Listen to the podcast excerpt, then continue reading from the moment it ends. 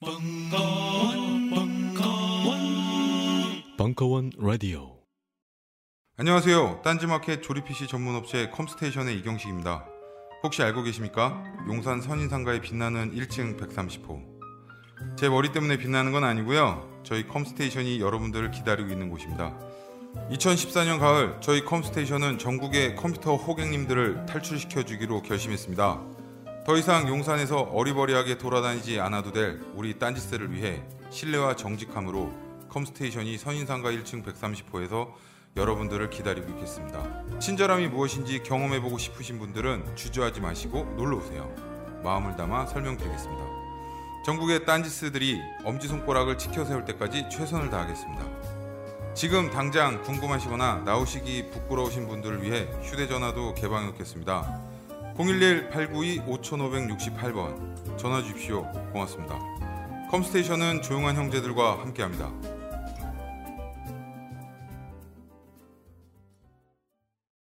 일본이 다 좋은 건 아닙니다. 하지만 어묵만큼은 일본 전통 방식에 쪄서 만든 가마부코가 좋습니다. 밀가루는 고마운 식재료입니다. 하지만 어묵에는 밀가루가 전혀 들어가지 않는 게 좋습니다. 기름에 튀기지 않고 100% 생선살의 럭셔리 웰빙 어묵. 바다 한입 가득의 가마복고를 지금 바로 딴지마켓에서 만나보세요. 검증된 맛과 은하계 최저가를 보장합니다. 우리는 생각했습니다. 실외는 가까운 곳에 있다고. 우리가 파는 것은 음료 몇 잔일지 모르지만 거기에 담겨 있는 것이 정직함이라면 세상은 보다 건강해질 것입니다. 그래서 아낌없이 담았습니다.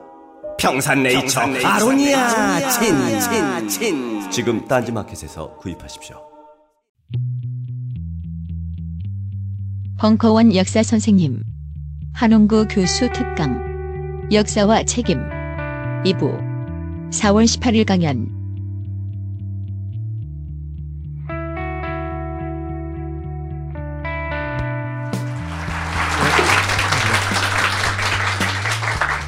아, 예, 어, 이어서 말씀드리죠.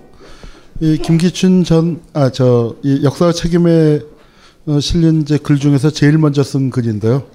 2013년 12월 마, 말에 그, 이 김기춘 얘기를 썼습니다. 예, 쓴 거는 술집에서 예, 한겨레 신문 우리 공인태 기자하고 같이 어, 술 먹다가 김기춘이가 어떤 놈이다 하는 얘기를 했더니 당장 쓰라고 그 성화를 해갖고 음, 많이 조사를 안 하고 그냥 그 생각나는 것들 생각나는 것들만 그 자료 확인해 가면서 썼는데 어 120매를 썼어요. 그냥 썼더니 그래서 근데 신문에다가 그 실기도 했는데 어떻게 해요? 그래서 어 그 고민을 얘기했더니 두 면에 실어보자. 그래서 두 면에 최대한 광고 빼고 뭐 밑에다가 이제 연표 넣고 그다음에 편집도 별로 안 하고 그렇게 그 면을 준다고 해서 30매씩 해서 60매를 썼습니다. 60매 조금 더 썼더니 이제 저렇게 그 만들어줬어요. 그래서 120매 중에서 절반을 빼줬죠. 그 공소장 작성할 때 그 죄를 반쯤은 이제 빼고 중요한 것만 갖고 이렇게 썼는데 저 저거요. 저 저 저렇게 해놓고 나니까 좀 자신감이 붙었어요. 아 김기춘이는 자료가 좀 제일 많은 자죠. 또 역사의 구비구비마다 그 끼어들었기 때문에 그래서 다른 공안 검사나 고문 수사관들은 저렇게까지 자세하게 할 수는 없지만 그래도 원고지 한 2, 30매 분량은 그래도 할 수 있지 않겠나. 이제 그런 자신감을 갖고 이 차동용을 찾아라 프로젝트를 시작을 했습니다. 그 작업을 이제 하게 되니까 이 한겨레의 김도성 PD가 어, 그 옆에서 그 재밌겠다 하더니 이, 이 텍스트를 갖고서 이 다큐를 만들었습니다. 그래서 이게 작년에 아니, 이게 올 초에 나왔죠. 올 초에 나와서 또 굉장히 많은 사람들이 봤는데 법비사란 그 제목을 붙였어요. 법비란 말을 잘 안 쓰는 말인데 제가 썼는데 딱 김기춘 같은 자가 법비입니다. 만, 이 비자가 무슨 비자냐면 무장공비할 때 비, 비자예요. 비적. 자, 비적하면 어딥니까? 만주죠, 만주. 만주가 온갖 비적이 난무했던 곳입니다. 그런데 그 만주에서 제일 무서운 비적이 뭐였냐? 만주의 대중들이 게 법을 앞세운 비적. 그래서 법, 법률을 내세우는 관료들이 제일 무서운 놈들이다. 이 마적보다도 훨씬 무서운 게 그 법비드다. 이제 그런 얘기가 있어서 그 이제 한국에서는 안 쓰던 말이었는데 제가 만주에서 찾아와 갖고 그 적용을 시켜서 썼습니다. 그 이제 그 이 김기춘이가 참 역사가 길어요. 정수장학회 졸업생이에요. 정수장 요 법비사나 뭐 요 책에 있는 그걸 보면은 그런 얘기들이 자세히 나와 있습니다. 그리고 또 유신헌법을 만들 때 어, 나이가 젊었지만 30대 초반이었지만 실무 역할을 했고요. 문세광 사건 아시죠? 그 유경수 여사의 저를 저격한 것으로 알려져서 사형을 받았습니다. 그러나 관련자 대부분이 얘기를 합니다. 문세광이 총에 의해서 돌아가신 건 아니라고. 다른 총이 있었죠. 아마도 경호원이 문세광을 제압하려고 쏜 총알이 하필이면 유경사 여사를 맞춘 것으로 추정은 밖에는 못하죠. 추정합니다만 그 자 김기춘이가 박근혜와 맺은 인연이 이거예요. 어머니의 원수를 갚아준 거죠. 이 자카의 날 그러니까 김기춘이가 얘기하는 게 문세광이가 입을 안 열고 있는데 당신 자칼 아니냐? 당신도 날 읽어봤지? 어? 그랬더니 아 선생도 읽어보셨어 하더니 대화가 되면서 이제 어, 뭐 풀었다는데 이 문세광이가 어때요? 좀 놀라고 낙담하는 표정이죠. 왜냐하면 자기는 유경수를 안 썼으니까 절대로 사형이 떨어질 리가 없다. 자기는 박정희를 향해서 썼는데 박정희는 털끝 하나 다치지 않았으니까 뭐 사형 같은 거 그런 거 떨어질 가, 그 리가 없다라고 했는데 사형이 떨어지니까 갑, 갑자기 이제 놀라는 거죠. 실제 사형이 집행됐습니다. 박근혜 입장에서는 어머니 원수를 갚아준 그 은인이에요. 어, 그 아까 다시 나오네. 김기춘이가 인터뷰하는 데서 보면 간첩은 두뇌로 잡는 것이지 몽둥이로 잡는 것이 아니다. 어, 이런 명언을 했어요. 그리고 절대로 고문한 적 없다. 그리고 자기가 수사한 사건으로 과거사 진상규명이나 인권 의무사나 이런 의심 받은 게 없습니다 하는데 없긴 왜 없어요. 줄줄이 수두룩백백이죠. 이제 그가 검찰총장이 됐는데 이 전두환 때는 빛을 못 봤어요. 왜냐하면은 중앙정보부에 있으면서 보안사를 박살낸 적이 있거든요. 근데 세상이 바뀌었잖아요. 보안사가 이제 득세를 하게 되니까 그것 때문에 그 밀렸는데 뭐 옷을 벗을 뻔했는데 뭐 충성 편지를 써갖고 어 옷을 벗지는 않았다. 뭐 그런 게 또 박찬원이 회고록에 자세하게 나와요.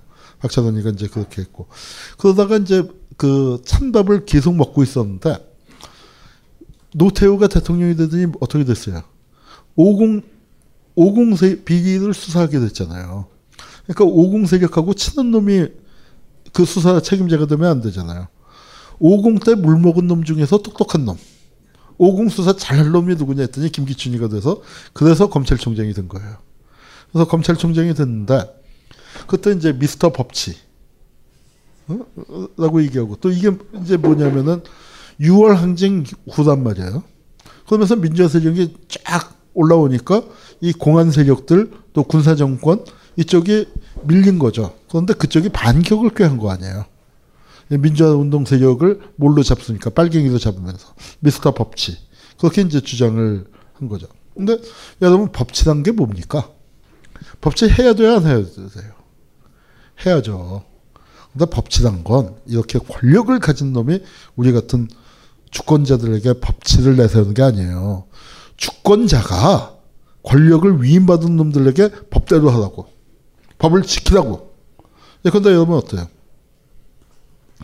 여러분이 우리가 길 가다가 아이 뭐저 뭐야 건널목 건널 때 금을 좀 밟을 수도 있죠.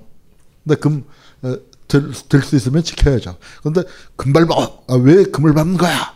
이게 법치가 아니란 말이에요. 여러분 대통령 선거에 국정원이 개입하면 돼요 안 돼요? 이런 게 법치죠. 이거 법대로 해야 하고 어긴 놈 있으면 어때요? 법에 의해서 처벌받아야 하고 권력 가진 놈이 국민들에게 법을 지켜야 하는 건 민주주의가 아니에요. 그건 독재예요. 그게 국민이 법을 지켜라 법대로 하시오. 또 요새는 어때요? 법을 제대로 만들어야겠다 생각 많이 하죠. 세월호 특별법 보면서 법을 제대로 만들고 만든 법을 제대로 집행하고 법이 잘못돼 있어도요. 제대로 집행하면 우리 할 수 있는 건 무지 많습니다. 지금 현행법만 갖고도 제대로 하면은 재벌들 살아남는 놈 없어요. 재벌들 다 저기 그 서울구치소에서 동창회해야 돼. 그렇죠. 가족 모임 거기서 가져야 돼. 그런데 이거 저 국민을 상대로 법치 주장하는 거죠. 그래서 제가 쓴 글이 있습니다. 법비의 난. 이게 2009년 2월 2일이니까 언제요? 용산 참사난 직후예요. 그때 저놈들 하도 법질서 법질서 떠들길래 이놈들 법이란 게 어? 니들이 지키는 게 법치다. 그 얘기를 한 거죠. 자, 김기춘 하면 떠오르는 게 초원복집 사건이에요. 우리가 남이가. 어? 대통령 선거에 지역 감정을 부추기자. 뭐 이렇게 했는데 참, 참 황당한 게 이 사람이 처가가 광주예요. 그러니까 60년대만 해도 지역 감정이 그만큼 없었는데 자기가 그런 지역 감정을 부추기면서 이제 했고 이건 뭐 말도 안 되는 위법 불법이죠. 그런데 광권동은 지역 감정 조장해서 충격을 받았는데 이 사건 하나만 갖고도 김기춘이는 사실은 매장되는 게 맞죠. 무슨 낯짝으로 공직에 다시 나옵니까? 그런데 한국의 이 지역 감정이라는 게 우리가 남이가 해서 공을 세워준 거잖아요. 자 거기다가 이걸 봐줬어요. 그래서 부산 기관장 모임을 전원 무혐의 처리를 하고 김기춘만 할 수 없이 불구속 기소를 했어요. 그 불구속 기소를 시킨 사람의 담당 검사가 누구예요? 지금 뭐 하고 있어요? 검찰총장이에요. 그리고 그때 부장검사가 누구예요? 누군지 아시겠죠? 재활용 총리. 어?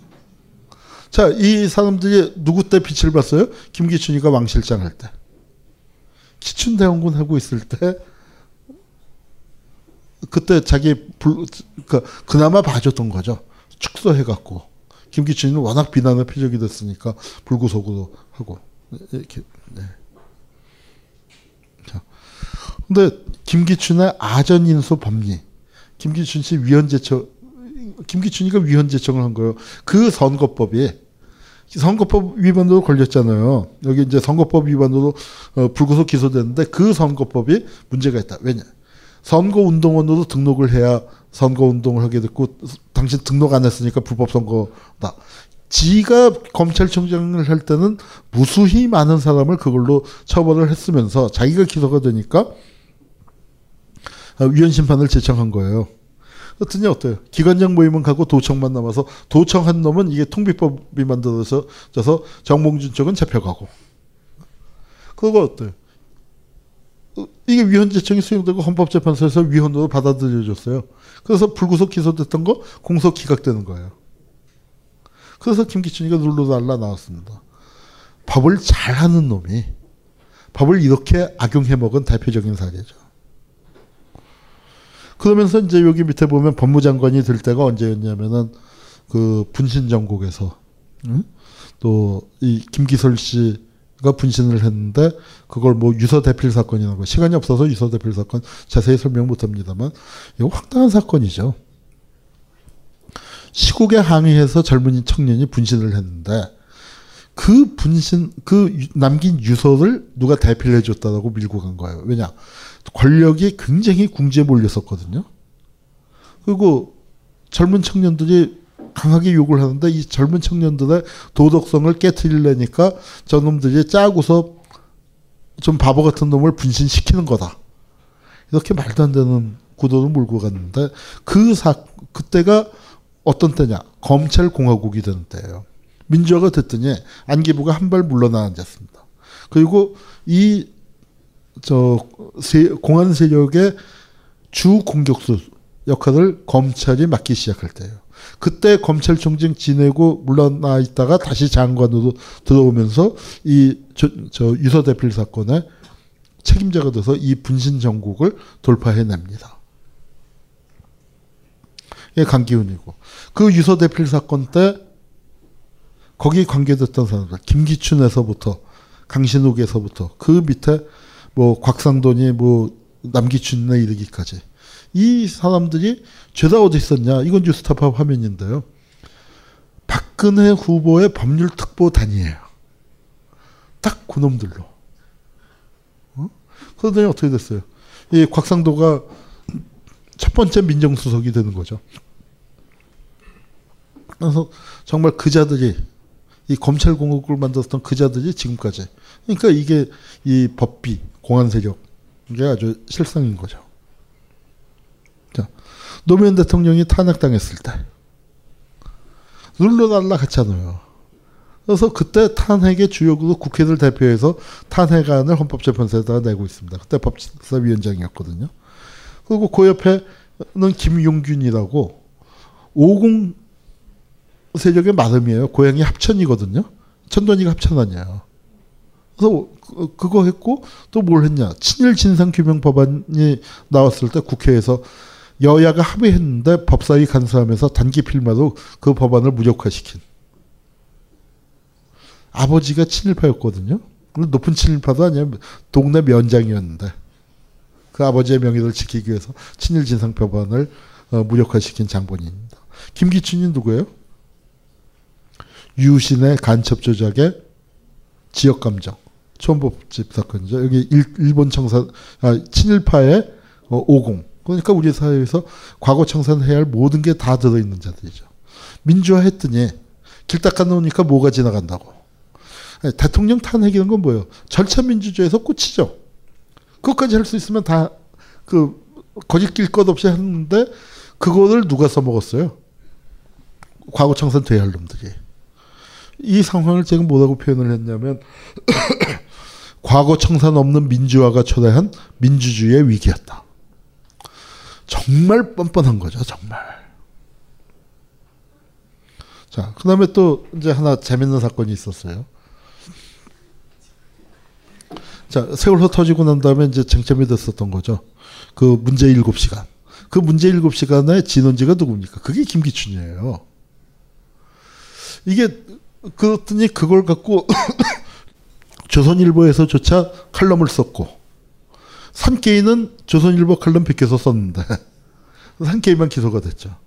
네. 그리고 이제 그 시각 곽 대통령은 어디 있었나? 그러더니 뭐 정윤회 스토리에 별의별 게 이제 다 나오고 그랬습니다.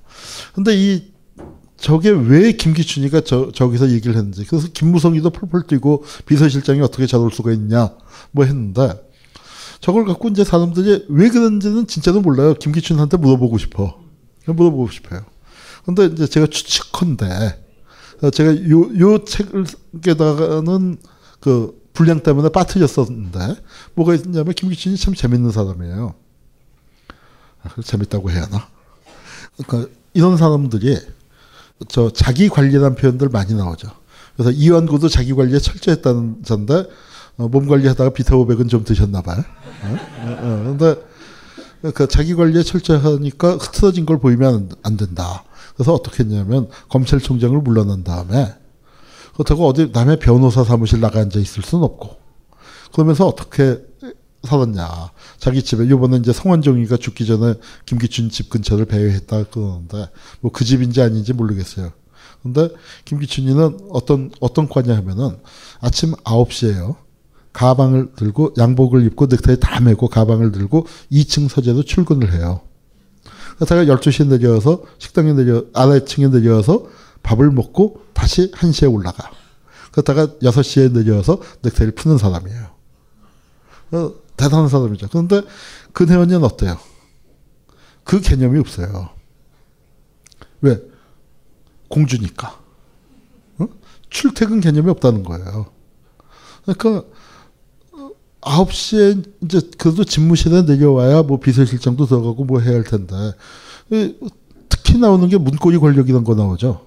옛날 정, 대통령이 정상적으로 집무하고 있어도 문고리 권력이 막강한데 이건 안 나온다는 거예요. 집무실로.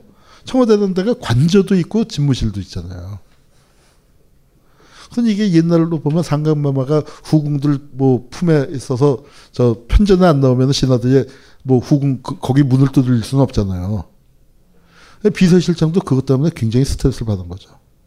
아침에 9시면 자기가 집에서도 양복 입고 2층 서재로 출근했던 자가 아니, 대통령이라는 사람이 안 나오니까 관저에 안 나오니까 그것도 하루 이틀 뭐 어쩌다가 그런 것도 아니고 매일 그렇대요. 일정이 없으면은. 그러니 문고리 권력은 세지고 자기도 돌아버릴 지- 지경이니까 굉장히 퉁명스럽게 어디 있었냐 했더니 퉁명스럽게 모르겠어. 나도 모른다 그런 거죠. 그런데 그, 그게 파장이 이렇게 커지리라고는 김기춘 같이 치밀한 사람도 어, 미처 생각을 못 했는데 그랬더니 뭐 별의별 소문이 다 났죠. 뭐 그, 그런 소문은 제가 여기서 어, 거론은 안 하겠습니다만 뭐 그러더니 이제 이렇게 된 겁니다. 나는 깨끗하다고 자부한다. Mr. Clean. 적어도 한화를 받지는 않으신 것 같아요. 철학으로, 심리학으로, 정신의학으로, 그리고 때론 무학의 통찰로 그대들의 고민 해결에 양껏 힘써온 벙커원에서 이번엔 수비학으로 고민 상담소를 열었습니다. 6월 2일 화요일 저녁 7시 30분 연희동 한 선생의 못된 상담소 고민 의뢰 및 자세한 사항은 벙커원 홈페이지 공지를 참조하세요.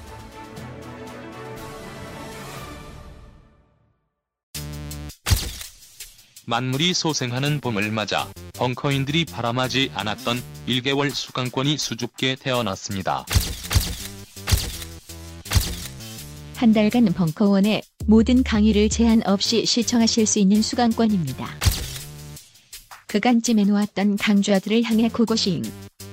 1개월 수강권은 어플 전용과 PC 전용이 따로 있습니다. 자세한 사항은 벙커원 홈페이지를 참고하세요. 각종 사회 비리에 처절한 똥침을 날려온 딴지일보가 마켓을 열었습니다. 기자들이 검증해 믿을 수 있는 상품들을 은하계 최저가로 판매하여 명랑한 소비 문화 창달에 이바지할 딴지 마켓. 이제 신뢰를 쇼핑하세요. 주소는 마켓.딴지.com. 근데 김기춘이라는 사람이 한국 엘리트의 놀라운 생명력.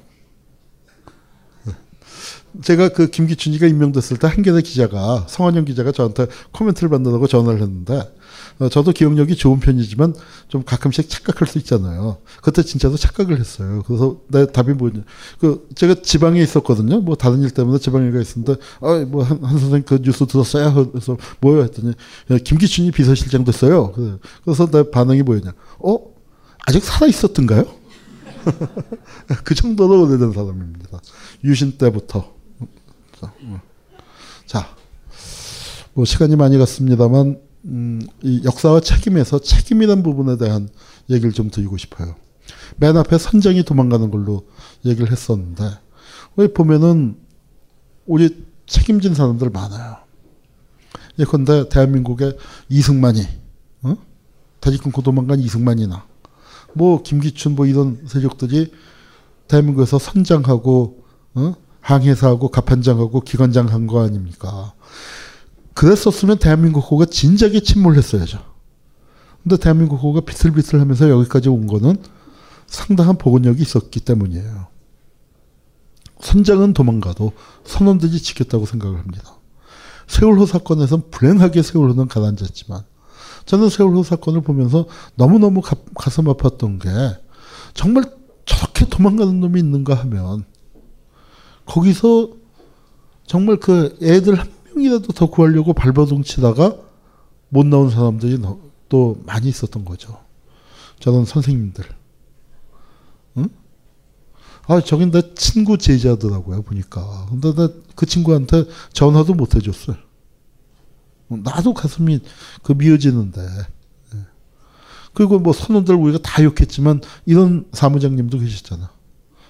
어, 아이들 구하다 가 통화 못해 끊어 하면서 그 애 등록금 어디 무슨 통장에 들어 있어. 그 마누라한테 말 얘기 못한 거. 그러고 그냥 뛰어들어갔다 전화기 손에 쥔 채로 그 발견되셨다는 분이죠. 선원, 선원이라고 해서 다 그랬던 건 아니 아닌 것 같아요. 그 중에서도 제일 기막힌 선원이 난 이 친구 같아요. 언니는 구명조끼 안 입어요? 했더니 선원은 맨 마지막이야. 너희들 다 구하고 난 나중에 나갈게. 못 나왔습니다. 아이들 구, 구하지도 못했, 다 구하지도 못했죠. 근데 정말 기막혀요. 저는, 아니, 어떻게 선장이 도망을 치는데 저런 얘기를 하는 선원이 다 있을까? 근데 저 선은 뭐, 하- 뭐 했어요? 매점에서 물건 팔던 비정규직 아가씨들. 이게 말이 됩니까? 선장은 속옷 바람으로 도망가는데 비정규직은 선언은 맨 마지막이야. 제일 어린 막내 선언이었을 거예요. 이게 대한민국의 현실입니다. 이거 기막힌 통계예요. 승무원은 대부분 살았어요. 우리가 타이타닉에서 보면 어때요? 승무원들이 구하다가 배와 함께 가라앉죠. 구명보도 모자라니까. 근데 우리는 승무원들만 살았어요. 학생 많이 죽었습니다. 제일 많이 죽은 게 누구예요? 선생님들이에요. 퍼센테이지로 보면. 자, 선생님의 그 승객이 거의 500명 가까이 되죠. 거기서 15명이면 몇 프로예요? 500명에서 15명 치면은 3%입니다. 3%. 근데 지금 실종자 9분 중에서 선생님이 몇 분입니까? 두 분이에요. 탑승률로 치면은 3%인데 어떻게 그 실종자에서는 22%나 돼요. 무슨 얘기입니까? 선생님들이 아이들 구하려고 제일 깊숙이 들어가서 못 나오셨다는 얘기죠. 선생님들이 5층 객실에 있었기 때문에 나오려면 제일 쉽게 나올 수 있었다는데 우리 선생님들이 이래요. 아이들은 또 어땠어요? 아이들은. 아니 구명조끼 나눠주는데 조끼가 모자라니까 내 거 입어 하고 벗어줬다잖아요. 밖에 나왔던 애들이 나왔던 애들이 애, 친구들 구하러 들어갔다가 다시 죽은 애들도 여섯 되고요. 어떻게 이런 애들이 있습니까? 다섯 막 탈출하는데 다섯 살짜리 꼬마 저쪽에 있는 거 보고 애부터 애부터 해서 애 내보냈는데 바로 물 들어와서 애 이렇게 밀어서 내보내던 아이들은 못 나왔다는 거죠. 그 애 대신 자기가 나오면 나올 수 있었던 거예요. 이게 우리 애들이에요. 자, 근데 세월호 사건이라는 게 뭡니까? 안산이라는 데가 어떤 데예요? 공단 지역 아닙니까? 거기 가난한 노동자의 자식들이 많이 죽었어요. 근데 우리 아이들이 그래요. 거기 선생님들은 참 너무 기막히잖아요. 근데 그 선생님들 우리가 세월호 사건 날거 알고 대한민국에서 희생정신 강하고 책임감 강한 선생님들만 뽑아서 단원고 보냈습니까? 아니잖아요. 아주 평범한 학교 아니에요. 이 사건 없었으면 그런 학교가 있는지 없는지도 모를 만큼 그런 평범한 학교에 선생님과 아이들이었는데 막상 사고가 터졌을 때 그런 자세를 보였습니다. 그런 아이들을 구하지 못하고 그런 선생님들 구하지 못해서 너무너무 가슴이 아프지만 저는 이게 대한민국 국민들의 우리들의 자화상이라고 생각을 합니다. 여러분, 여러분 같았으면 어땠을까요? 나는 여러분, 여러분도 비슷하게 행동했을 거라고 생각합니다. 그 우리 우리들 일반 시민들이 갖고 있는 대한민국의 그래도 평균적인 이 민주화와 산업 발전을 거치면서 우리가 힘들게 살아왔지만 평소에는 아뭐 껄렁껄렁하고 그렇게 하지 모르지만 막상 이런 위기의 순간에 이런 모습을 보여줄 수 있는 평균적인 국민이라고 생각을 해요. 이게 우리 국민들의 모습입니다. 그런데 윗대가리는 어땠어요? 도망치기 바빴잖아요. 모택동 아들이에요. 근데 그 무덤이 어디 있냐? 이북에 있어요, 이북에. 모택동에 중국 한국 전쟁 때 참전했잖아요. 우리랑 반대편에서 참전을 했지만 그때 중국 수십만 병, 병력을 동원할 때 남의 집 자식들만 전쟁터에 내보낸 게 아닙니다. 지 새끼도 내보냈어요. 그러다가 폭격을 맞아서 죽었는데 그 시신을 중국 공산당 관, 그 고위 이제 관료들이 옮겨오려고 하니까 놔두라고 그랬어요. 왜? 딱 한마디 했답니다. 아니 왜 그러십니까 주성? 안영이는 모택동 아들이니까. 딱 한마디 했어요. 모택동 아들은 와도 제일 늦게. 모택동이 전쟁에 내보낸 모든 중국 병사의 유해를 부모님들께 돌려보낸 다음에 나는 내 아들 유해를 내 안을 수 있는 그런 자격이 있는 사람이다.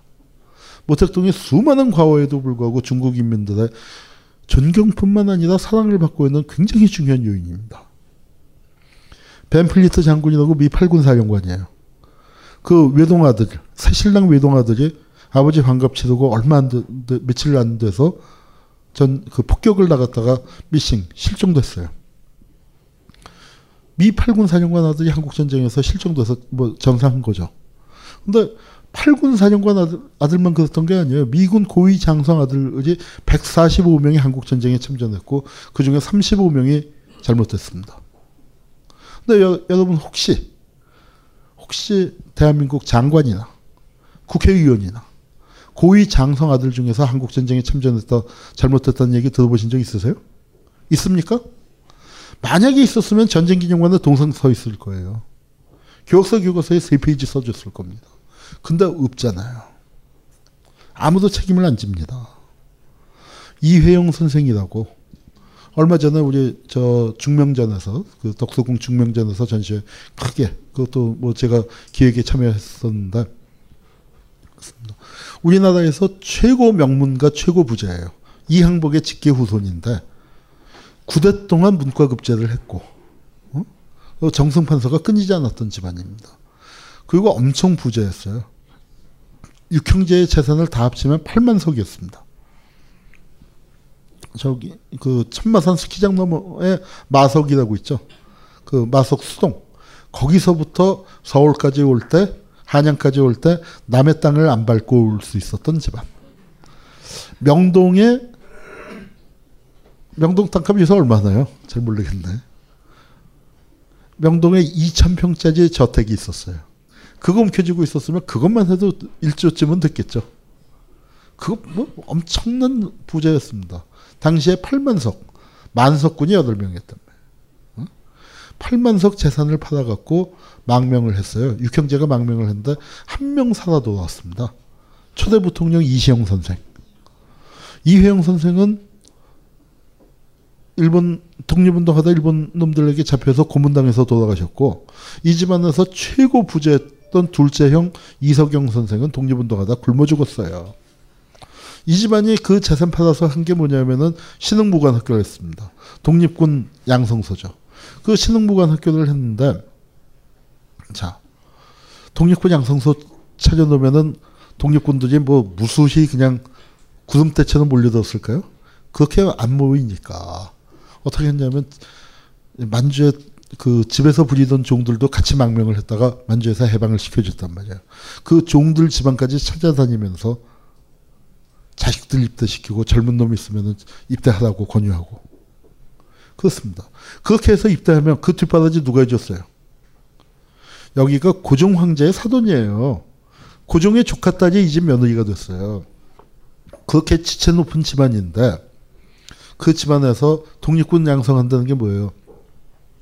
영하 30도 만주 칼바람 맞으면서 집에서 부리던 종들 그 대갓집 마나님들이 밥 해주고 빨래 해주고 버선 기어준 거예요.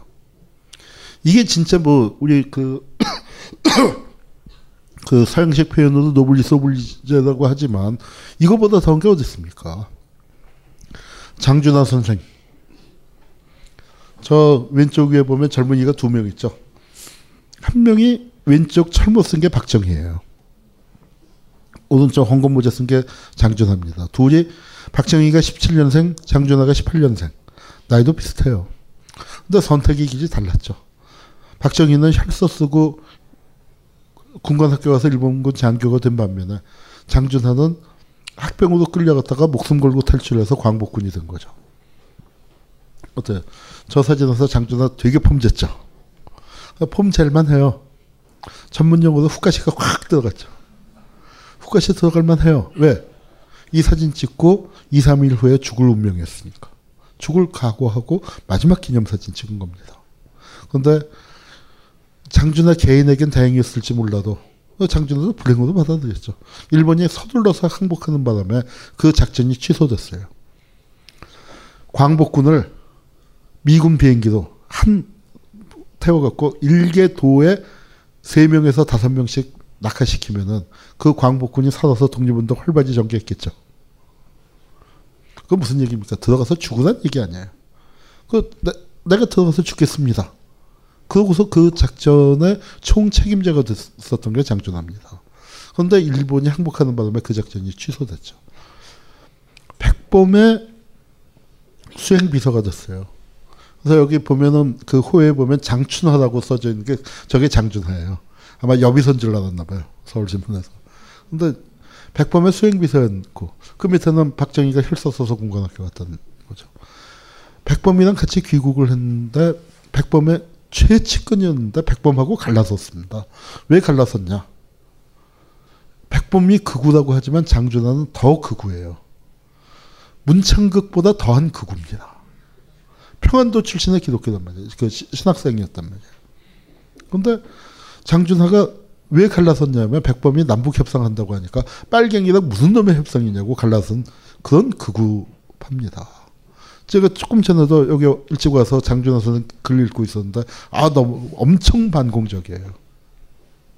자, 그 장준하 선생이 이게 4.19 묘제 유신 나고 얼마 안 돼서 4.19 유신 유신 직전인가 보다. 그 4.19 묘제 갔습니다. 4.19 묘제에 가서 그걸 회고하는 글을 썼어요. 4.19가 왜 실패했나? 아, 근데 단순 명쾌하게 실패 설명했습니다. 그것만이 4.19의 원인이라고는 저는 생각하지 않지만 장준하 선생 입장에서는 정말 그거는 처절한 지적이었다고 생각을 합니다. 왜 실패했냐? 이 묘지에 가보니까, 살구 묘지에 가보니까, 여기 죽어 있는 아이들이 누구예요? 여기 죽어 있는 게 다 14살, 15살짜리 중학생에서부터 23, 24 먹은 대학생만 있지. 이 젊은이들에게 민주주의가 어떻고, 자유가 어떻고, 떠들었던 지식인들, 교수들, 언론인들, 단 한 명도 여기 없다 이거예요. 그러니까 살구가 실패했지. 애새끼들만 앞장서서 애새끼들만 많이 만드니까 그러니까 실패했지. 앞으로 민주운동하고 통일운동 할 때는 절대로 그렇게 하면 안 된다. 어른들이 앞장서야 한다. 3.1운동도 그렇게 해서 실패한 거예요. 그 3.1운동도. 어른들 현장에 안 나갔잖아요. 얘기는 좀 다르지만 4.19도 마찬가지죠. 그거 반성한 거예요. 그러더니 그걸 말로 지적하는 건 쉬울지 모릅니다. 근데 장준하 선생 진짜 이거 보세요. 이 군사법정에 첫 번째 승계 장준하 아니야. 유신 나고 난 다음에 그 서슬프는 긴급조치에 어? 유신헌법을 비방만 해도 고치자고 얘기만 해도 영장 없이 체포해서 군법회의에서 징역 15년을 때린다고 하는 그 서슬프는 시절에 유신헌법 비판해서 제일 먼저 감옥 간 게 장준하입니다. 장준하 감옥 가고 그 다음에 학생들 들어온 거예요. 장준하 선생이 진보입니까 보수입니까? 저는 장준하 선생 100번보다 더한 보수예요. 문창극보다 더한 극우예요. 그런데 저분은 삶의 태도가 진보적이었죠. 지금 장준하 선생 제사 누가 모셔요? 진보가 모셔요? 보수가 모셔요? 진보가 모십니다. 그 장준하가 이렇게 돌아가셨어요. 저 유해낭 구멍. 저걸 보고 정의희와 국회의장. 그래도 지금 우리 사회에서 그나마 양심적인 보수라고 생각을 합니다. 정의회 국회의장이 딱 말씀하시죠. 그분이 신경정신과 의사예요. 신경정신과 의사로서 자기의 직을 걸고 얘기하는데 이거는 타살이다. 그래도 보수 쪽에 그런 분이 한 분쯤은 계셔서 저는 다행이라고 생각을 합니다. 자, 장준호 선생은 마지막 독립군 아니에요. 박정희 죽었을 때 일본의 정치평론가가 박정희를 뭐라고 평가했는지 아세요? 기가 막히게 평가했습니다. 대일본 제국의 마지막 군인이 죽었다고 했어요. 장준호 선생이 이렇게 돌아가셨는데 이거 우리 어떻게 해야죠? 함석헌 선생. 여긴 진보입니까 보수입니까? 신의주 반공 학생의거의 사상적 배우입니다. 공산주의가 싫어서 원래만 기독교 사상가예요. 문익환 목사, 박형규 목사 대표적인 빨갱이 목사들이지만 좌우대지 심할 때 아예 미군이에요 미군. 우익 정도가 아니고. 백기환 선생은 어제 죽지만 우익동네 있고. 문 목사하고 서 계신 분이 개운재 선생. 신정아가 자기 외할아버지라고 뻥치고 다닌. 그, 저분이 이호 여사의 첫사랑이거든요. 그래서 이제 그렇게 됐는데 저분이 우파 주목패 대장이에요. 우파 주목패가 가방 큰 짧은 주목패가 김도환 같은 애들이고 여기 가방 큰긴 주목패 서울물리대 학생회장이었고 반탁학년의 행동대장이었어요. 근데 제 최고 원로 아닙니까? 김소영은 반공포로였고요. 의식하의 원흉 이영희 선생님은 국군 장교였죠. 7년간 복무한 장교입니다. 역, 역, 역경, 그, 역, 역정, 그런데 자세히 나와 있죠. 백낙청 선생님 아시죠? 지금 중북 좌파의 수계예요. 통일운동의 최고 어른이십니다. 근데 이 양반이 공부를 잘 해갖고 동아일보에 토부도 두 번 났었어요. 고등학생 때도 나고 대학생 때 이제 그 미국에서 브라운 대학 아이비리그의 명문 대학을 수석 졸업을 해서 졸업 연설을 해서 동아일보에 이렇게 크게 났습니다. 그리고 몇 년 뒤에 신문에 또 났어요. 군문 두드린 어학의 천재. 아, 그 시절에 군대 가려고 귀국을 했단 말이에요. 하버드 대학을 다니다가. 그랬더니 동아일보가 이렇게 크게 실어주면서 기사 내용을 보면 뭐라고 썼냐면은 아버지가 일제 시대 때 돈 제일 많이 번 변호사예요. 아주 유명한 변호사였고, 큰아버지가 백병원의 설립자예요. 백병원 상속자입니다. 그런데 두 분이, 아버지, 큰아버지 두 분 다 납북됐거든요. 역시 보수 명문가의 자제는 다르다. 아버지 납북된 사, 그 응? 아버지 큰아버지 납북된 그 집안의 이 똑똑한 수제 청년이 군대 가려고 귀국했다고 동아일보에서 이렇게 크게 써줬어. 대한민국은 어떤 나라예요? 종북 좌파는 군대 가고 저도 군필자라서 자신 있게 얘기합니다. 강제 징집당해서 끌려갔어요. 녹화 사업 일기입니다. 종북 좌파는 군대 가고 애국 보수는 군대 안 가요. 군대를 안 가는 게 애국인가 봐.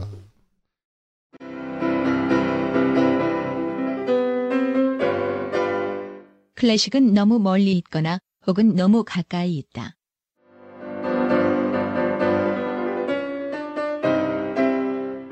재수 없는 천재주의 예술 사관이 아닌 시대 속 존재로서의 클래식 음악사.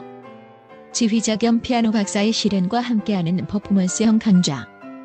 시대 정신과 음악 양식 모두를 아우르는 입체적 이해.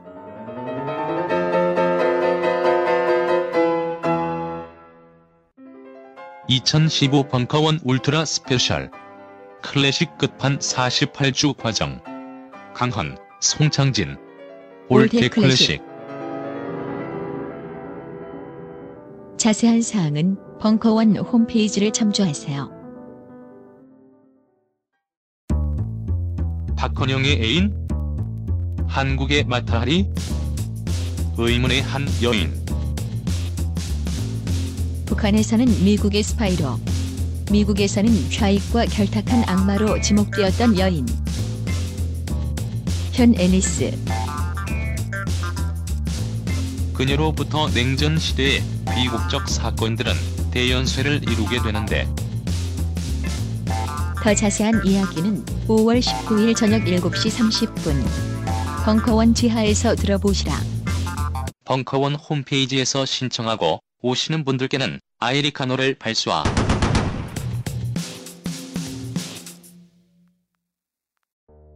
요즘 나는 책 추천을 하지 않는다. 그래도 이 책은 추천하지 않을 수 없다. 나는 딴지일보 읽은 척 매뉴얼의 애독자였으니까. 이웃시민 고전은 직접 반려들어 읽는 게 가장 좋다. 그게 여의치 않으면 너부리의 읽은 척 매뉴얼을 읽어라. 읽은 척 매뉴얼은 고전들의 뒤틀린 소개이자 색다른 비평일 뿐만 아니라 그 자체로 고전과 맞먹는 유사 고전이다. 고종석 그는 딴지일보 역사를 통틀어 가장 딴지적 글쟁이다. 김어준 고전이 얼마나 재밌는가를 은하계에서 가장 재밌게 설명하는 책. 딴지 편집장 너브리의 고전문학 읽은 척 매뉴얼. 아직 고전을 모르는 분들께 그리고 이미 고전을 알고 있는 분들께도 강력 추천합니다. 지금 바로 전국 서점에서 만나보세요. 딴지 마켓에서 구입하는 분께는 저자 사인본을 배송해 드립니다. 군대를 안 가는 게 애국인가 봐. 예, 우리 저, 그, 천안함 사건이 났을 때, 천안함 사건이 났을 때 제가 어떤 기자, 정치부 기자하고 이제 TV를 보고 있었는데 그 기자, 그때 청와대 지하 벙커가 나왔어요. 그래서 뭐 이명박이가 지하 벙커에서 회의를 수집해서 하니까 그 친구가 웃으면서 하는 얘기가 아유, 선생님, 저기 지금 모여 있는 자식들 중에요. 군대 갔다 온 놈은 국방장관 한 놈밖에 없습니다.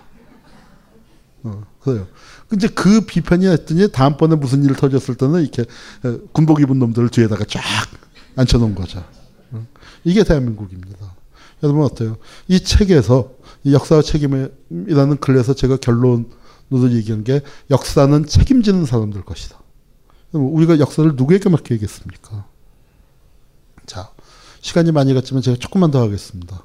우리 군대 문제, 여기 군 전시 작전권 문제도 있는데 이 어머니들 대한민국 군대가 낳은 만들어낸 아주 불행한 어머니들이죠.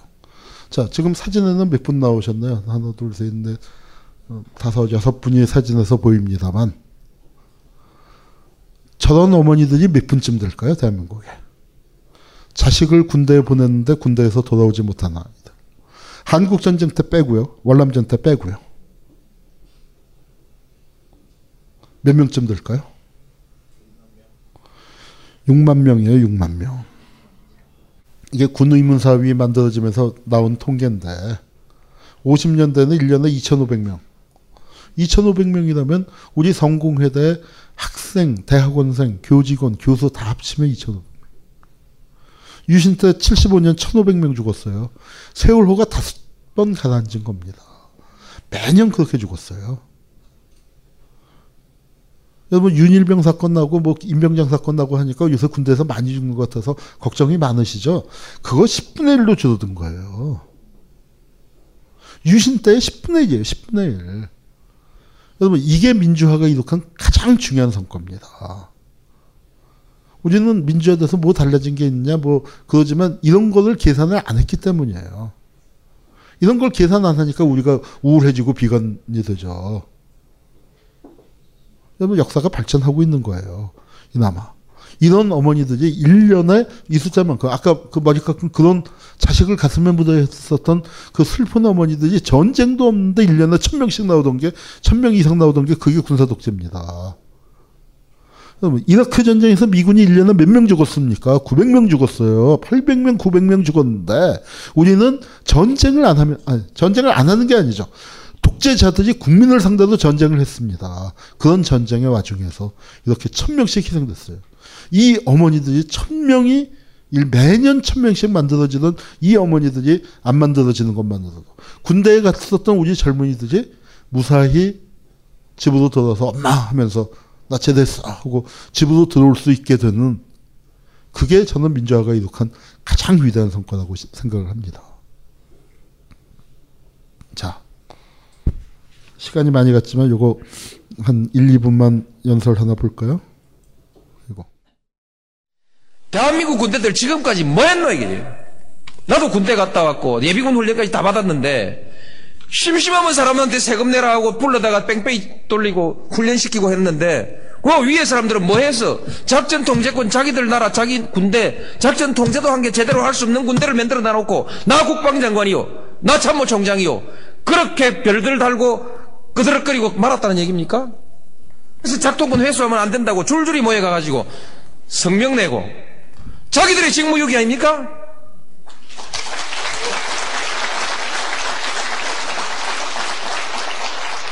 부끄러운 줄 알아야지. 이렇게 수치스러운 일들을 하고 작동권 돌려받으면 우리 한국군들 잘해요. 경제도 잘하고 문화도 잘하고 영화도 잘하고 한국 사람들이 외국 나가보니까 못하는 게 없는데 전화기도 잘 만들고 차도 잘 만들고 배도 잘 만들고 못하는 게 없는데 왜 작전 통제권만 왜 못한다는 얘기입니까?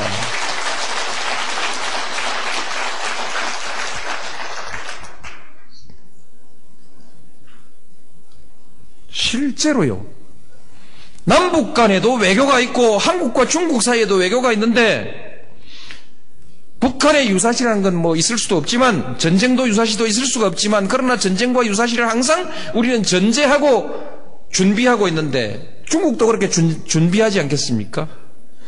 한국군이 작전 통제권을 가지고 있을 때 북한과 우리가 대화하는 관계, 중국과 우리가 대화할 때, 외교상의 대화를 할 때, 동북아시아 안보 문제를 놓고 대화를 할 때, 그래도 한국이 말빨이 좀 있지 않겠습니까? 작전 통제권도 없는 사람이 민간 시설에 폭격을 할 건지 안 할 건지 그것도 마음대로 결정 못하고 어느 시설에 폭격할 건지 그것도 지 마음대로 결정 못하는 나라가 그 판에 가가지고 중국한테 무슨 할 말이 있습니까? 북한한테 무슨 할 말이 있어요? 이것은 외교상의 실리에 매우 중요한 문제 아니겠습니까? 한국군이 방위력이 얼마만큼 크냐 정직하게 하자. 언제 역전된 걸로 생각하십니까, 여러분? 대개 70년대 후반, 80년대 초반 때 실질적으로 역전된 것으로 보지 않습니까? 이제는 뭐 국방력이고 뭐 경제력 때문에 그게 뭐 85년이라고 한번 잡아봅시다. 85년에 역전됐으면 지금 20년이 지났습니다. 우리가 북한의 국방비의 몇 배, 몇 배인지 숫자 지금 여기까지 보죠. 네. 이게 그 유명한 똥별 연설이에요. 그 인터넷에서 노무현 똥별 연설 치면은 이게 좀 제법 깁니다만 그 들을 수 들을 수 있죠. 그러니까 그 듣는 똥별들 참 기분 나빴겠죠. 이게 한겨레 신문에서 어, 곽병찬 기자가 대통령과 대똥별 해서 기사를 했는데 이 사람이 대똥별로 지목된 사람이죠. 유재흥이라고 국방장관, 나 국방장관이요, 나 참모총장이요. 여기 있는데 성조기 밑에 딱 앉아 있습니다. 이 대똥별 뭐, 왜냐면 이 사람이, 아, 이것도 이제 얘기하면 긴데, 아까 벤플리스 장군 나왔잖아요. 벤플리스 장군이 어, 진짜 치를 떤 사건입니다. 그러니까 이것 때문에 작전 지휘권, 뭐 작전 지휘권이 뭐 물론 그 이전에 이양됐지만 작전 지휘권 얘기할 때 제일 먼저 나오는 손꼽히는 사건. 한국군에게 절대로 작전 지휘권 못 돌려준다. 지금은 돌려주려고 하죠, 미국이. 돌려주려고 하는데 안 받지만 한국 전쟁 무렵에 안 받았습니다. 왜냐? 이게 뭐냐면은 한국군 일개 군단이 중국군 일개 대대에게 포로가 됐어요. 일개 군단에 5만 명인데 한 3만 명쯤이 포로가 됐습니다. 일개 대대면 400명 아니에요.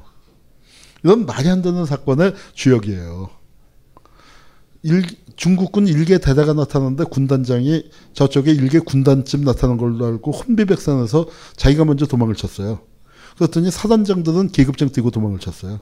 그래서 이 사람이 딱 나타나니까 벤플리스 장군이 기가 막혀서 야, 너 지금 왜, 아, 너희 부대는 어딨니?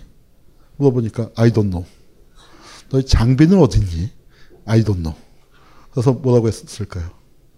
뭐 우리말로 번역하면 야 이 새끼야 네가 군이냐? 네가 군이냐? 뭐 이런 사건입니다. 근데 이제 우리나라 국방장관이 되고 뭐 그거 여기 나 국방장관이요, 나 참모총장이요 하고 앉아 있는 거죠. 나, 남북한 국방비 비교. 아 이게 얼마나 차이가 나냐면 우리 국방 한국의 국방비가 이북의 국방비하고는 비교가 안 되고 이북의 국가 예산보다 많아요. 국가 예산보다 많은 정도가 아니라 이북의 GDP보다 많아졌습니다. 그런데 우리가 이북보다 군사력이 약하면 어떻게 돼요?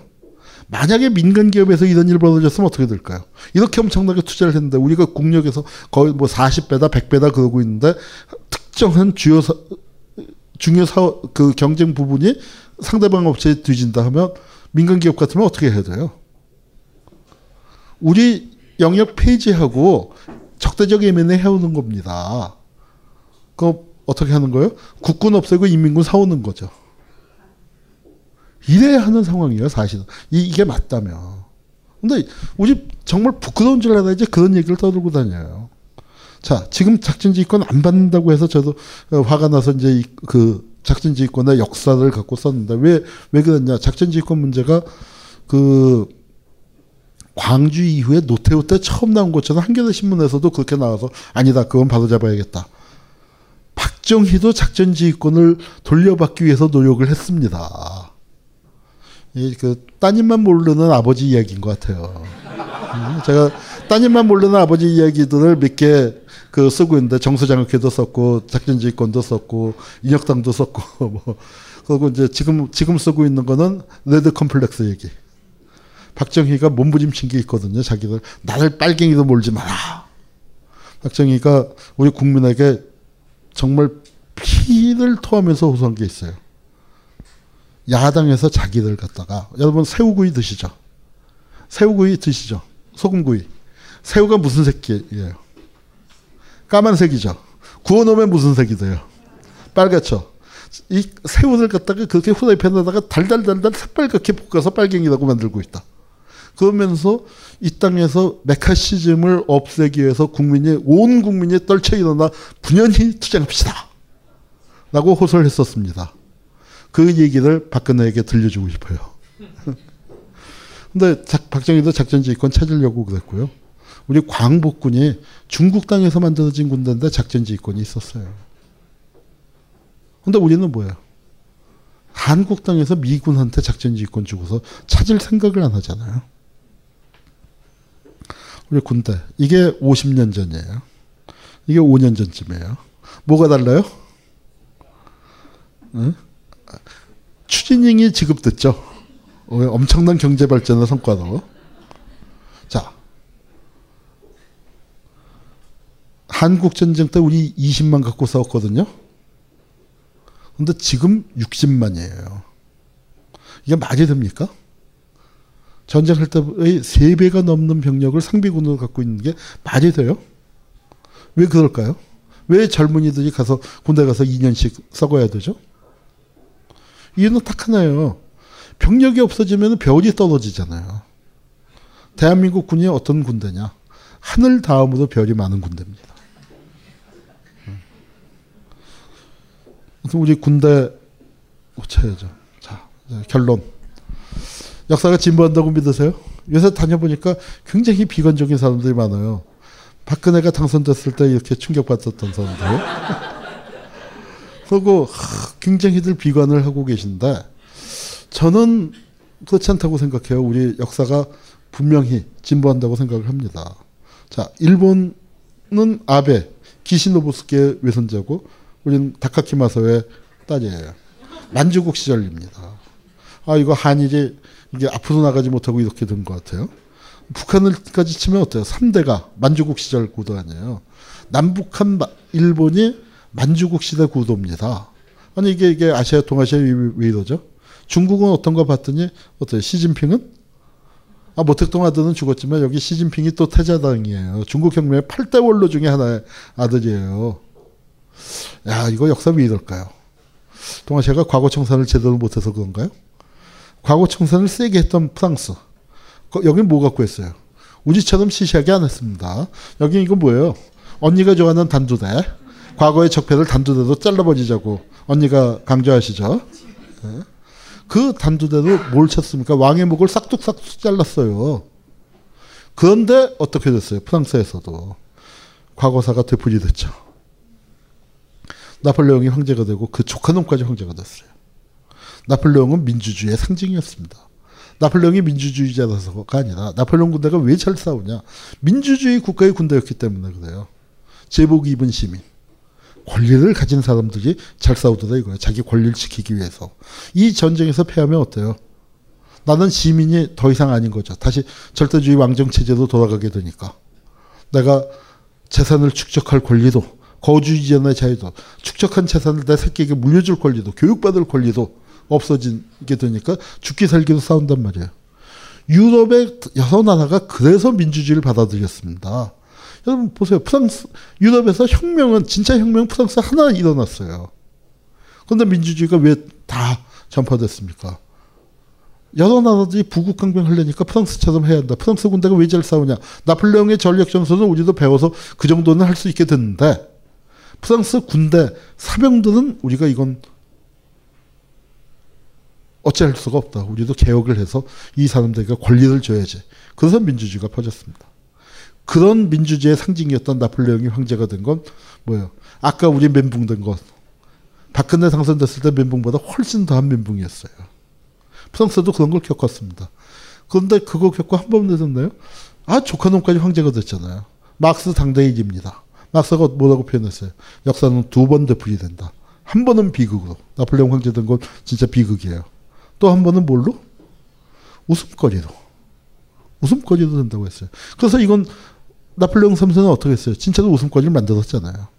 근데 그 와중에 어떤 일이 있었어요? 우리 저 대선 끝나고 난 다음에 이거 보면서 많은 위로를 받았죠.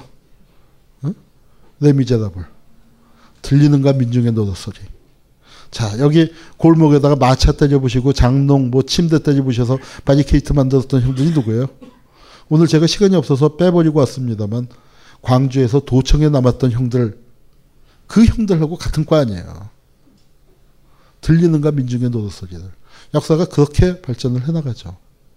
자, 우리 마지막 사진인데요. 제가 요새 강연 다니면 늘 이 사진 마지막에 보여드립니다. 한국 전쟁 때 민간인 학살 왕창 일어났던 경산 코발트 광산이에요. 대구 옆에 경산인데 여기 한 4천 명 가까이 죽었습니다. 그 유해가 지금도 그대로 있어요. 몇 달 전에 몇 달 전에 그저 SBS 그것이 알고 싶다 해서 뼈동굴 그래서 이걸 다시 한번 특집을 했습니다. 근데 이제 그 굉장히 널리 알려진 민간인 학살지죠. 거기서 사진을 찍었는데 어, 어떻게 굴인데 빛이 있었는지 싹이 돋네요. 저는 이게 한국 민주주의라고 생각해요. 우리 51대 49도 지난번 선거에서 졌죠. 져서 많이들 좌절하고 힘드셨죠. 근데 그 51대 49가 0대 0에서 시작한 거 아니에요? 50대 50에서 시작한 거 아니에요? 여기서 시작했어요. 축구 경기로 치면은 100대 빵, 1000대 빵쯤 되겠죠. 다 죽었어요, 다. 얼마나 많이 죽었냐? 제가 현대사 공부 처음 시작했을 때요.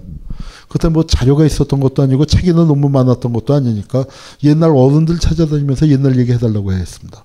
그러면은 옛날 얘기 무슨 뭐 좀 해주세요 하면은 첫 마디가 되게 비슷했어요. 다 죽었어. 다 죽었어. 다 죽고 우리 같은 축정이만 남았어 그랬어요. 고은 선생 시에는 이런 게 있죠. 미안하다. 나 같은 게 살아서 오일장 장터에서 국밥을 다 먹는다. 아 그렇게 처절하게 깨졌습니다. 영국 기자가 그랬어요. 한국의 민간인 학살, 그 다음에 이승만이 뭐 개판친 거 그런 것들을 보, 면서 한국에서 민주주의가 발전한다고 쓰레기통에서 장미꽃이 먼저 필걸 그렇게 얘기했습니다. 근데 여러분 보세요. 2차 대전이 끝나고 독립한 수많은 나라 중에서 어느 나라가 민주화 혁명을 제일 먼저 일으켰습니까? 4.19예요, 4.19. 4월 혁명. 이렇게 죽고 만 7년이 지나지 않아서 혁명이 일어난 거예요. 어른들 다 죽었거든요. 누가 일으켰어요? 애들이 일으켰어요. 4.19는 중고생들이 일으킨 혁명입니다. 어른들 다 죽었더니 애들이. 우리가 그렇게 복원력이 빨라요. 더 거슬러 올라가면 가보농민전쟁 때 20만이 죽었잖아요. 근데 이듬해 을미년에 의병 또 일어났어요. 사실은 우리도 저놈들 보면 친일파에서부터 지금까지 이어지는 거 김기춘 같은 어? 징글징글하죠. 근데 저놈들도 우리 보면 징글징글해요. 제가 김기춘을 이제 그 그러다가 뭐라고 비유했냐면 한국의 그 구 엘리트들의 생명력이 오뎅과 바퀴벌레 비교했어요. 오뎅 왜? 여러분 저 저녁 때 오뎅 그 포장마차에 가서 오뎅 먹으러 가면은 그 아줌마 이제 오뎅꽃이 있잖아요. 언제 끓이기 시작했죠? 장사 나올 때 저녁에 뭐 7시, 8시에 장사 시작할 때 끄지기 시작해요. 그러다가 오늘 꽃이 팔리면 꽃이 더 집어넣고 국물 쪄넣으면 물 더 붓고 싱거워지면 양념 더 썰어놓으면서 새벽까지 갑니다. 한 번도 안 비운 거죠. 그 생명력이 그렇게 길어요. 바퀴벌레 없어집니까? 3억 2천만 년 동안 인류와 더불어서 어, 더불어 함께하는 삶을 살고 있어요. 그런데 어? 그렇게 징글징글한데 저들이 우리를 볼 때 그럴 거예요. 아니 살충제를 얼마나 퍼부었는데 아직도 바퀴벌레들이 이렇게 이 벙커에 음습한 벙커에 어? 이렇게 모여 있느냐 이거예요. 어? 우리가 51대 49가 그냥 거저온 게 아닙니다. 음, 이렇게 다 죽였는데 4.19가 터졌어요. 그 4.19를 박정희가 탱크 몰고 나서 짓밟았습니다. 그런데 또 어떻게 됐어? 10년 후에 부글부글 끓어오르니까 박정희가 안 되니까 다시 탱크 몰고 나온 게 유신이죠. 그리고 싹쓸이 한 것 같았지만 7년 만에 박정희가 머리에 총 맞았습니다. 그때 세상을 바꾸려고 했는데 우리가 힘이 딸렸죠. 그래서 광주에서 처절하게 깨졌어요. 정말 처절하게 깨졌지만 다시 7년 만에 6월 항쟁을 만들어냈죠. 그때 세상을 바꿨어야 하는데 양김 씨가 갈라지는 바람에 못 바꿨습니다. 근데 저쪽도 다급하니까 3당 합당을 해서 김영삼이 끌어들여서 당 4개 있는 거 3개 합쳐서 3당 합당을 하고 국회의원 70%를 하고 일본 자민당을 붙어서 민자당을 만들고 자민당은 50년 정권이지만 민자당은 100년, 200년 까딱없다. 그런데 어떻게 됐어요? 그 다음 번 국회의원 선거에서 여소야대 또 만들었고요. 7년 만에 정권 교체를 이룩했습니다. 이게 우리가 만들어낸 역사예요. 그러다가 우리가 조금 잘했으면 좋은데 10년 만에 정권을 내줬죠. 10년 하다가. 그 정권을 내줬지만 또 어떻게 해요?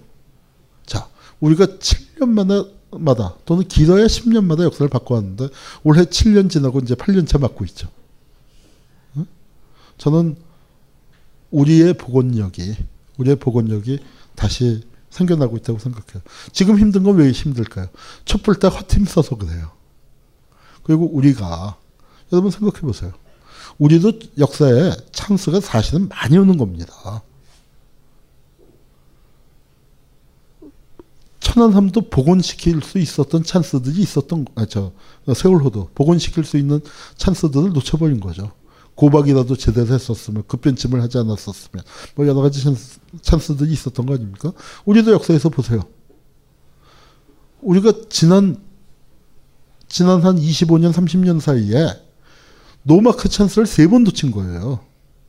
87년 6월 항쟁 그랬죠. IMF 끝나고 난 다음에 재벌 개혁 찬스였죠. 아니 IMF가 와서 재벌 개혁하라고 했었는데 그걸 못했어요. 그 다음에 또 언제 탄핵 때 노마크 찬스를 세 번 놓쳤습니다. 그러고서 한 골 먹으니까 우리가 다리가 후들걸리고 스텝이 꼬여서 지금 힘든 거죠. 여러분 역사가 변화하지 않는 것 같지만 우리가 출발하는 데를 시작해 보세요. 한국 민주주의가 시, 출발하는 데를 시작해 보세요. 여기서부터 온 거예요.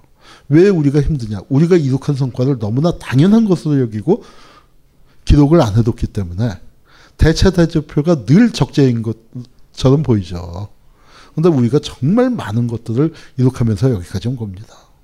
자, 오늘 우리가 나가면은 길이 막혀 있을 겁니다.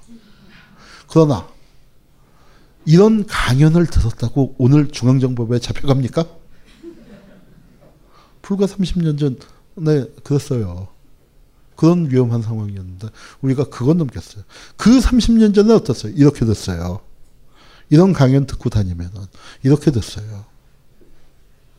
여기서부터 우리가 출발했어요. 저는 우리 역사에서 긴 역사에서 마지막 페이지를 우리가 쓰고 있다고 생각을 해요. 그 페이지가 통합진보당 해산당하고 뭐 하면서 조금 더 길어졌을지 몰라요. 몇 주지 더 길어지는 겁니다. 역사에서. 어, 근데 이런 역사 여기서부터 우리가 여기 지금까지 온 거 누가 만들었습니까? 우리가 만들어 온 거예요. 여러분 대한민국 호가 세월 저 이승만 같은 놈들, 김기춘 같은 놈들, 뭐 이후락이, 김창룡이, 백선엽이, 노덕수지 같은 놈들이 아, 기관장하고 갑판장하고 뭐 항해사하고 다 했어요. 그러면은 대한민국 호가 침몰했어야죠. 그런데 비틀비틀하지만 그래도 여기까지 온 건 누가 있습니까? 박지영 같은 선원들이 있었고 조끼 벗어준 애들이 있었고 그게 바로 우리들의 자화상입니다. 대한민국 호의 복원력은 어디 있어요? 우리들에게 있는 겁니다. 대한민국 호가 왜 기우뚱기우뚱해요? 무게중심이 김기춘 같은 애들에게 있는 거죠. 그 무게중심을 우리에게도 끌어내리는 거. 그게 민주화입니다. 그게 민주화고 그게 우리의 과제예요. 우리 자신을 믿고 우리가 나아가, 나아가면 됩니다. 역사를요, 역사란 게 여러분들이 역사학자 강의 듣는 것만 아니고 역사책 사서 읽어보시는 것만 아니고요. 여러분들이 누굽니까? 역사의 주인이죠. 대한민국의 주인이고 역사의 주인이죠. 대한민국 역사 누가 기록하는 거예요? 여러분이 몸뚱이도 기록하는 겁니다. 여러분이 몸뚱이도 대한민국 역사의 마지막 페이지를 기록해 주십시오. 네. 제 말씀 여기서 마치겠습니다. 이 강의는 벙커원 어플에서 동영상으로도 시청하실 수 있습니다. 벙커원, 벙커원, 벙커원 라디오.